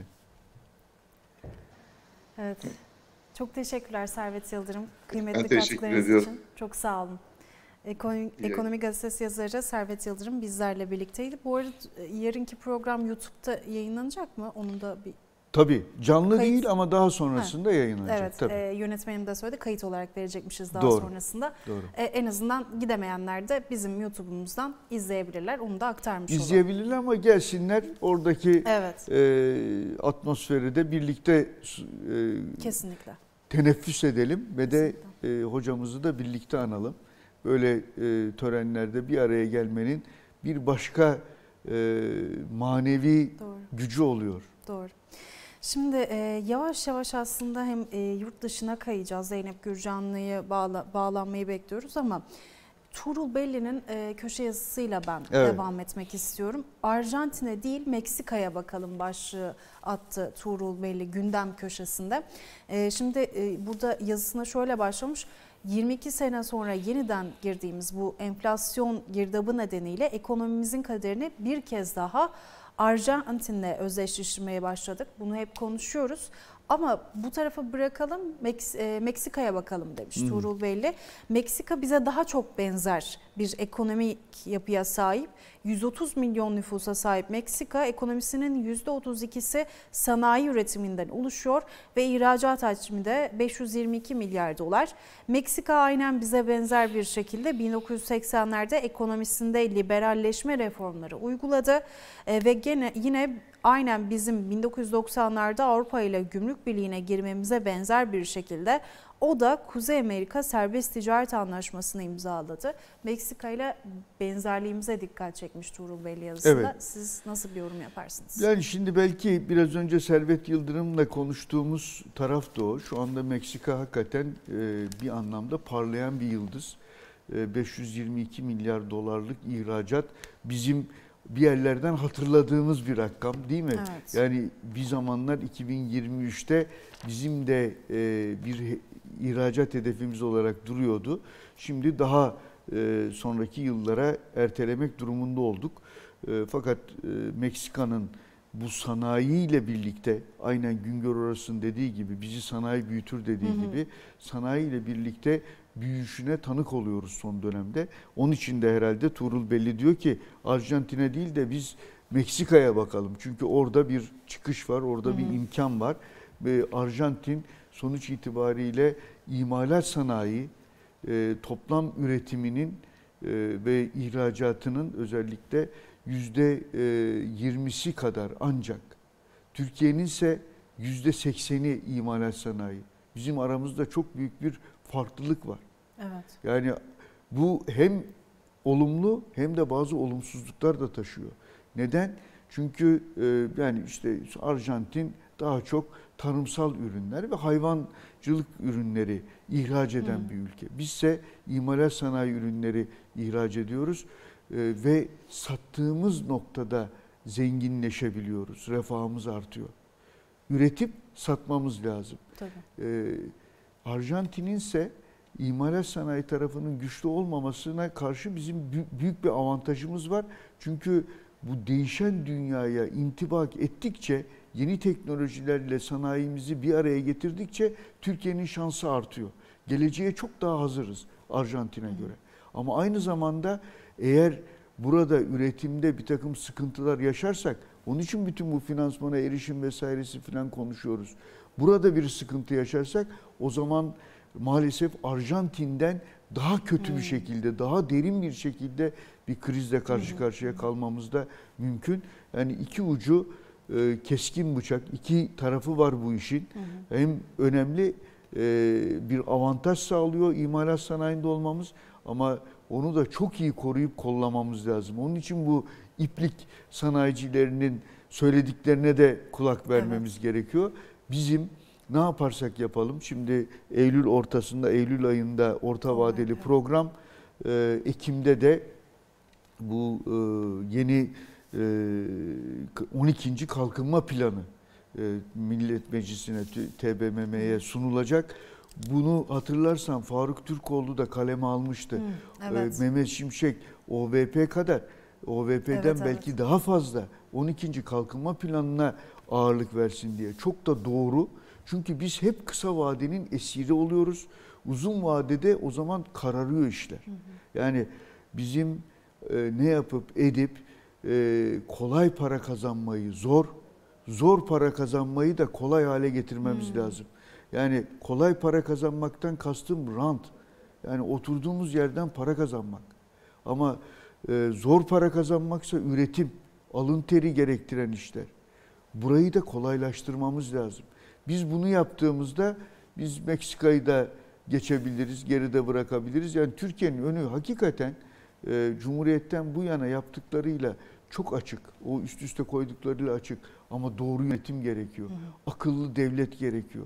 Bunlar olmadan yol da yol haritası gerekiyor. Yol yol haritası ama o yol haritasını çizenlerin de akıllı çizmesi gerekiyor. Tabii. Kısa vadeye esir kalmadan yapması gerekiyor. Ben çok uzattım ama evet. hakikaten bunlar çok önemli konular. Evet. Tuğrul Belli'nin yazısını da ekonomim.com'dan e, okunabilir. Tabii aynı şekilde Servet Yıldırım'ın yazısı Aynen da. Öyle. Şimdi Peki. memleket meselelerinden kafamızı birazcık kaldıralım. Küresel tarafa gidelim Onların da da hepsi memleket meseleleriyle evet, ilgili. Zeynep Gürcanlı mutlaka değinir şimdi. Ee, Zeynep Gürcan'ın bir önceki yazısıyla başlayacağız. Ekonomik Gazetesi yazarı Zeynep Gürcan'la bizlerle birlikte. Zeynep Hanım günaydın, hoş geldiniz yayınımıza. Hoş bulduk. Şimdi e, siz yazmışsınız Orta Doğu hep aynı karışık bir önceki yazınızda. Ben de bununla başlamak istiyorum. Yani Orta Doğu neden hep karışık ve e, Orta Doğu'da arabuluculuk, arabuluculuk rekabetini aslında burada atıfta bulunmuşsunuz. E, Suudi-İsrail barışması yakın Orta Doğu'da bir arabuluculuk rekabeti var demişsiniz. Bunu biraz açar mısınız? Şimdi e, bu küresel anlamdaki yenilenme e, tek Amerika Birleşik Devletleri'nin tek başat aktör, aktör olmaktan çıkıp da e, artık e, Çin'in yükselişi, diğer ülkelerin yükselişi e, Orta Doğu'yu da derinden etkiledi. Artık öyle ittifaklar yok, e, kayan ittifaklar var ve Orta Doğu'da bunu yaşıyoruz. Amerika ile Çin'in çok büyük rekabeti var Orta Doğu'da. Mesela hemen örnek vereyim ekonomik anlamda. Daha geçen hafta Hindistan'la Birleşik Arap Emirlikleri kendi para birimleri üzerinden petrol alımı konusunda bir anlaşma yaptılar. Hem dijital ortamda hem kendi milli para birimleri. Bu dolara karşı bir e, adım. Çin girdi, İran'la Suudi Arabistan'ı barıştırdı. Yani eskiden o bölge özellikle Körfez e, Arapları Amerika'nın kesin müttefiki olarak görülürdü. Ama oysa şimdi e, giderek e, Çin'le de ilişkileri geliştirdiklerini görüyoruz. O kadar ki artık arabuluculuk bile yapabilecek noktaya geldi Çin e, bu ülkeler arasında. Bu Amerika'yı çok telaşlandırdı elbette. E, ne yaptı? E, o da bir şekilde girdi. Bir rekabet var orada. E ben de Suudi Arabistan o zaman İsrail'le e, barıştırayım ki oraya kendi e, müttefiklerimi bir araya toplayayım. İleride belki İran'a karşı bu cephe lazım olur e, diye düşüncesini de görebildiğim kadarıyla Amerika Birleşik Devletleri. E, şimdi İsrail'le Suudi Arabistan'ın arabuluculuğunu e, yapmaya çalışıyor. E, Suudi Arabistan kendi kendine ayrıca arabuluculuklar yapıyor. Ukrayna'da savaşında e, çalışıyor. E, Sudan'da çalışıyor. E, ama bir başarısı şu ana kadar yok. Önümüzdeki dönemde konuşacağımız konu Suudi Arabistan'la İsrail'in e, barışması, ilişkilerin normalleştirmesi, bunun e, sonuçları Filistin e, sorununa etkisi, Orta Doğu'ya etkisi olacak gibi görünüyor. Ama demin de söylediğim gibi e, o kadar artık e, Amerika'ya bağlı Arap rejimlerinden bahsetmek güç. E, Amerikan dolarını bile kendi ticaretlerinde çıkarıyorlar. Birleşik Arap Emirlikleri bunun önemli bir örneği. E, ikincisi işte e, Suudi Arabistan'ın Amerika'nın bütün telkinlerine rağmen petrol e, ticareti konusunda e, Rusya'ya da daha yakın bir politika izlemesi, e, Rusya ile daha daha yakından e, iletişim içinde olması, yakında orada da milli paralardan bahsedileceğini tahmin edebiliriz. E, bunu aslında Türkiye'de çok söylüyordu. E, Cumhurbaşkanı Recep Tayyip Erdoğan daha başbakanlığı döneminde bile e, milli paralarla ticaret üzerinden e, hep e, bahsetmişti ama o kadar istikrarsız ki şu anda Türk lirası bu milli paralardan bahsetmek mümkün değil. Bir başka unsur da tabii bu hem ekonomi açısından hem uluslararası ilişkiler açısından istikrar çok önemli. Ekonomideki istikrar kadar siyasetteki istikrarda, dış politikada verilen mesajlardaki istikrar da çok önemli. E, bu Türkiye'nin e, bu 100. Yüz, e, yılında Cumhuriyet'in e, önünü açacak bir gelişme istikrar. Ama bu istikrara e, mevcut hükümet ne kadar e, bağlı kalıyor? İşte orası çok ciddi bir soru işareti. Ben siyasi açıdan bunu ele almak istiyorum. Çünkü geçen hafta çok önemli bir toplantı oldu. Ankara'da Cumhurbaşkanlığında e, bir e, din alimlerini, Dünya Müslüman Alimler Birliği'ni ağırladı. E, Cumhurbaşkanı Erdoğan. Şimdi böyle bakarsanız tabii ne var? E, Müslüman alimler gelmişler e, Cumhurbaşkanı ile görüşmüşler. Çok güzel falan. Ama kim bu Müslüman alimler ya da nasıl tanınıyorlar ona bakmak lazım. E, bu Müslüman alimlerin hemen hepsi, o heyette yer alan alanların hemen hepsi e, kendi ülkelerinde e, Müslüman kardeşler İhvan Hareketi'nin önde gelen temsilcileri. Şimdi onların Cumhurbaşkanlığında e, bizzat Cumhurbaşkanı tarafından ağırlanması, bunun da kamuoyuna dur, duyurulması fotoğraf fotoğraflarla falan hakikaten e, önemli bir etki yaptı Türkiye'nin Orta Doğu ile ilişkilerinde. Çünkü e, son dönemde biz özellikle seçimlerden önce ve sonra e, işte Mısır lideri Sisi'nin gelmesini bekliyorduk. Olmadı e, ama bir normalleşme söz konusuydu. En büyük sorun ne? Müslüman kardeşler. E, Körfez Araplarına işte hem e, Mehmet Şimşek, Maliye ve Hazine Bakanı Mehmet Şimşek gitti. Hem Cumhurbaşkanı e, Erdoğan gitti. Asıl e, mesele neydi? İşte oradan bir yatırım finansmanı, ucuz kredi ve bunları sağlamaktı.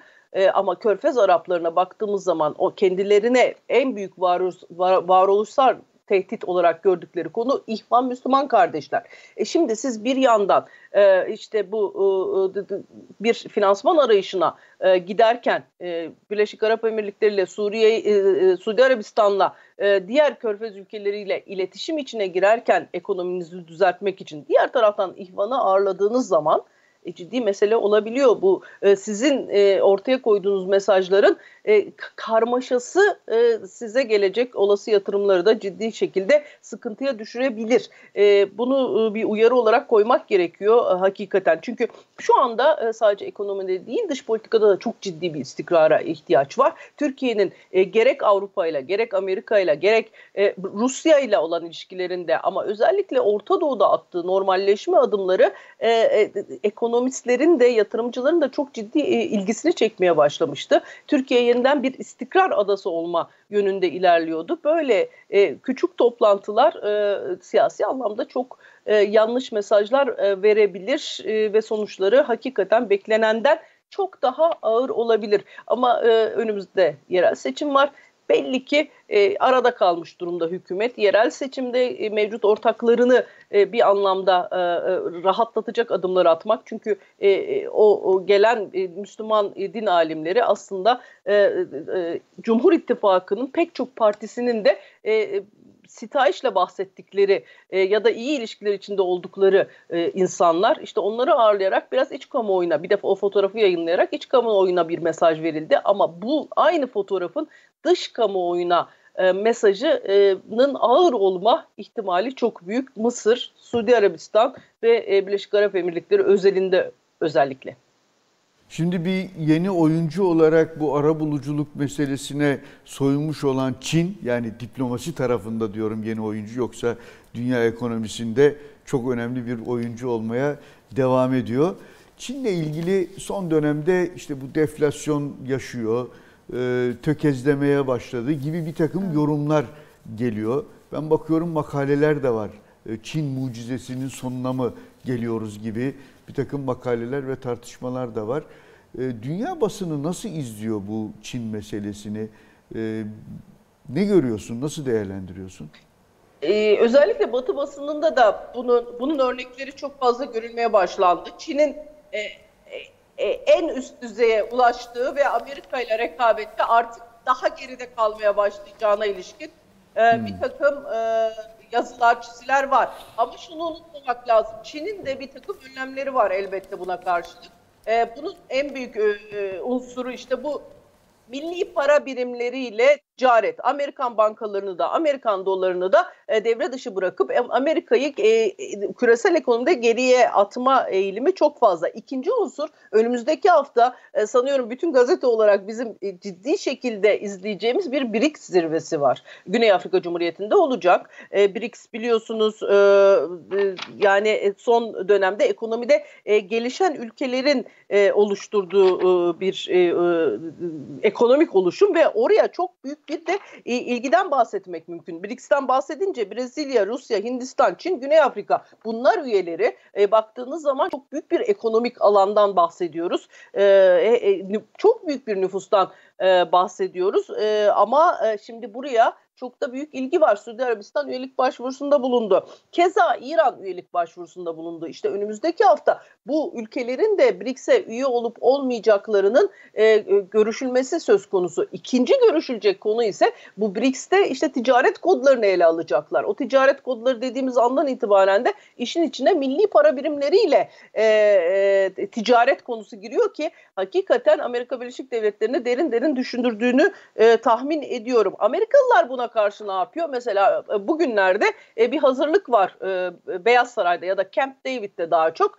Amerikalılar da Çin'e karşı ona en yakın ülkelerle ittifakı geliştirme yönünde. O yüzden Biden Amerikan Başkanı Biden Camp David'de hem Güney Kore liderini hem Japonya Başbakanını ağırlayacak. Böylece de işte Çin'e karşı oradayız.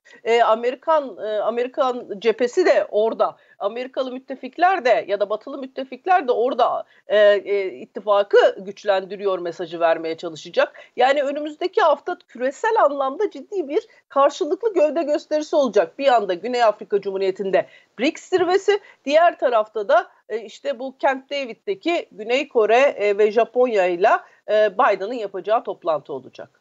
Peki. Çok, Çok teşekkürler. Ediyoruz. Zeynep Gürcan'la Aklınıza sağlık. katkılarınız için. Çok sağ olun. Valla gerçekten bu BRICS meselesi evet. e, önemli. BRICS son verilere göre mesela 1990'ların başında e, BRICS'in dünya ekonomisi içindeki payı %16,5 civarındaymış. Hmm. E, G7'nin payı ise %45'miş. Hmm. Şimdi gelinen noktada BRICS yüzde e, yani 31 trilyon e, yüz, pardon 30 e, yüzde yüzde 31'e ulaşmış. G7'nin payı ise yüzde 30'da e, inmiş. Evet. Yani BRICS bir anlamda pay olarak şu anda e, G. geçmiş vaziyette evet. e, G7'yi ve bunun da tabii bir takım sonuçları olacaktır.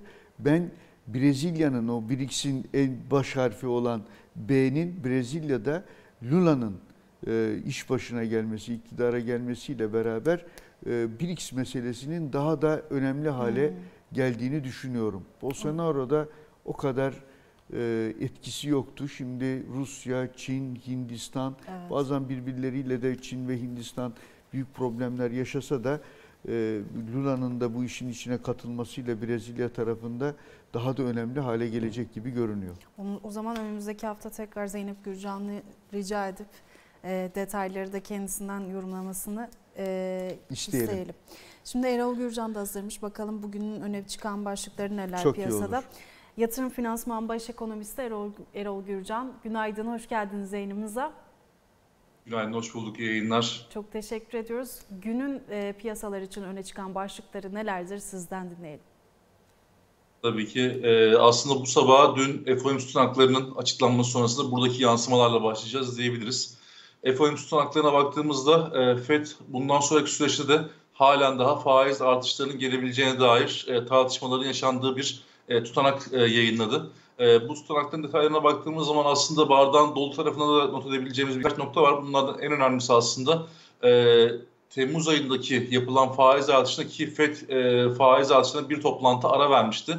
E, bazı üyelerin faizin sabit bırakılması yönünde e, aslında tartışmalara dahil oldu ama e, nihayetindeki karar metninde kararın oy birliğiyle alındığını gördük. Yani burada bazı üyeler aslında faiz artışlarında sona gelindiği düşüncesine sahip olsa da genel kanı e, enflasyon tarafındaki risklerin devam ettiği ve bundan sonraki süreçte Fed'in daha fazla faiz artışı yapabileceği yöndeki e, beklentiler öne çıktı. Tabii bu tutanaklar e, Temmuz ayı sonundaki toplantıya ait, e, geçmiş döneme ait bir, e, bir e, indikasyon veriyor, bir gösterge sunuyor bize. Ama diğer taraftan baktığımız zaman da Atlanta Fed'in öncü büyüme göstergesi tarafı da %5,8'lik Amerika için oldukça ciddi bir büyüme oranını işaret ediyor son e, veriler. Bundan ötürü de aslında Fed'in e, biraz daha faiz artırabileceğine dair riskler artmaya başladı. Tahvil piyasasında bunun etkilerini görüyoruz. Amerika'daki kısa vadeli tahvil faizleri 5-5,5 bandında 10 yıllık tahvil faizleri 4.30'a yükselmiş durumda ve 30 yıllık tahvil faizleri de 4.40 seviyesine ulaşmış durumda. Bu da tabii ki küresel risk iştahını baskılıyor. E, küresel para birimleri açısından da e, bir miktar e, baskı yaratıyor. Bu sabah dolar TL tarafına da 27'nin üzerinde bir hareketlenme görüyoruz. E, bu aslında e, gün boyunca e, genel olarak piyasalar üzerinde, borsalar üzerinde negatif, e, kurlar üzerinde de dolar lehine bir e, seyri beraberine getirebilir.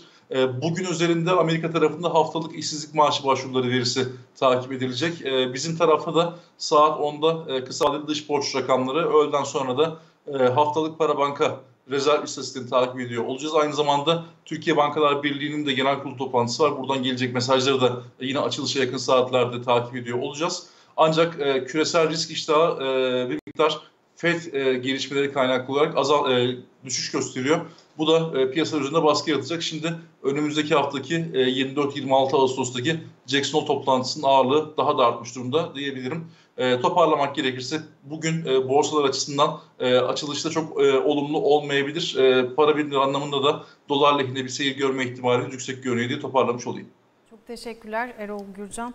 Kıymetli katkılarınız için Yatırım Finansman Baş Ekonomisti Erol Gürcan günün piyasalar için öne çıkan başlıklarını bizlere aktarmış oldu. Şimdi evet. yavaş yavaş kapanışa geçiyoruz ama Şeref Oğuz'un da köşe yazısına değinmek istiyorum. Yönetimin tarzımız bilgiyi aşağılarsa evet. diye başlık atmış Şeref Oğuz.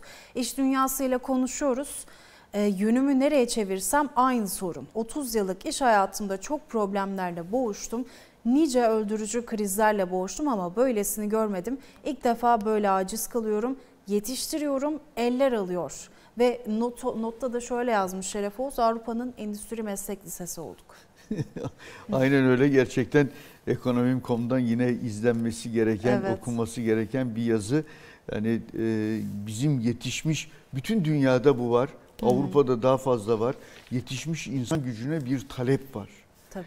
E, yani Avrupa e, bu ihtiyacını da önemli ölçüde Almanya başta olmak üzere Türkiye'den karşılamaya başladı yazılımcılarımızı Amerika'sı, Avrupa'sı hmm. zaten alıyorlar. Şimdi bir takım işlerde de problem de yaşıyoruz bundan dolayı. Eskiden böyle 50 günde mesela kurumsal geliştirme projeleri 50 günde tamamlanırken şimdi artık 300 günde evet. zor tamamlanır hale geldi. Sadece yazılımcı da değil, doktorları da, mühendisleri de birçok e, yetiştirdiğimiz eleman. Sonuçta bunlar bu ülkenin kaynaklarıyla yetişiyorlar. Hı ve gerçekten yetiştiriyorum, eller alıyor gerçekten. meselesi doğru. Ee, asıl odaklanmamız gereken konulardan bir tanesi de bu görünüyor. Hı hı. Ve de giderek de derinleşiyor. Fazla da bir şey yapmıyoruz bu konuda öyle görünüyor. Evet bakalım. Peki çok teşekkürler. Yavaş ben yavaş teşekkür ediyorum. Anketi de hemen aktarıyorum ben. Olası İstanbul depremine karşı hangi hazırlıkları yapıyorsunuz diye sormuştuk e, izleyicilerimizin %64'ü şu an bir şey yapmıyorum demiş. %21'i İstanbul'dan taşınıyorum demiş. %12'si kentsel dönüşümü bekliyorum demiş. %3'ü ise binamızı güçlendiriyoruz demiş. Evet. Bunu bir de tabii %3. tüm Türkiye'yi de içeren bir şekilde evet. yeniden bizim Yapalım. Evet, e, yapmamız öyle. lazım e, ki izleyenlerimizden de bazı uyarılar var ama tabii İstanbul depremi çok konuşulduğu için e, böyle sordu e, arkadaşlarımız. Ama çıkan sonuç ilginç. Evet. Çok yüksek bir oran. Şu an hiçbir şey yapmıyorum Hiçbir şey yapmıyorum. e, noktasında. %3 Aslında farkındalığımız yok. Kesinlikle diyemeyiz. Yok. Zaten deprem kendisini bize sürekli hissettiriyor. Farkındalığı yaratıyor. Ama e, yasal düzenlemelere bir an önce yani bu konuda bir liderliğe ihtiyaç var. Kesinlikle. Birçok yerde takılıp kalıyoruz. Apartman yönetimlerinde de bu konular çok konuşuluyor, takılıp kalıyor. Bazen 10 metrekareye takılıp Evet. kalıyor. Bazen başka konulara. Defalarca toplantısı yapılıyor. Biz an. yine e, üzerimize düşeni e, bir kere daha Marmara depreminde bugün çünkü 17 Ağustos Hı hı. bütün Türkiye'nin e, hafızasına kazınmış bir Kesinlikle. tarih. E, tekrar bütün e, kayıplarımızı rahmetle anarak e, bu günü de istersen Evet, kapatalım. noktalayalım. Ama bir daha da bunları yaşamamak dileğiyle. Depremi aynen yaşayacağız. Bundan kaçışımız yok. Ama böylesi can kayıpları yaşamak Kesinlikle. bu dönemde insana böyle bir çağda çok ağır geliyor. Evet. Yani Japonya'daki gibi mesela deprem olduğu zaman dışarı çıkmayın, evde kalın, ev daha Evet. sağlam diyorlar. diyorlar. Yani, Biz camdan kendimizi atıyoruz. Aynen. yani öyle bir noktaya umarız biz de e, evrilebiliriz. Çünkü söylediğiniz gibi fay Olmaması hattı için üzerindeyiz. hiçbir neden yok. Olmaması için hiçbir neden Deprem yok. de Sadece ama ya yapabileceğimiz bir e, konu. Yani bizim becerilerimiz arasında bu. evet. E, Şili yaptı. Şili'de evet, de çok öyle. büyük depremler. Peki uzatmayalım, çok teşekkürler kapatalım ama. Hakan Gül. Yarın Vahap Muyer bizlerle birlikte sanıyorum. Aynen öyle. Ee, Ve çok de teşekkürler. e, ben tekrar Güngör Uras Rahmetle abimizi ve saygıyla, e, hem saygıyla özlemle anarken yarın TÜSİAD Merkez Bina'da tepe başındaki e, merkez binasında anma törenimize de e, bütün Evet. e, sevenlerini davet ettiğimizi bir kere daha buradan ifade etmek Aktaralım. istiyorum. Peki çok teşekkürler kıymetli teşekkür katkılarınız için ederim. tekrar çok sağ olun. Ekonomi masasına bugünlük noktalıyoruz. Yarın 7.30'da görüşmek dileğiyle.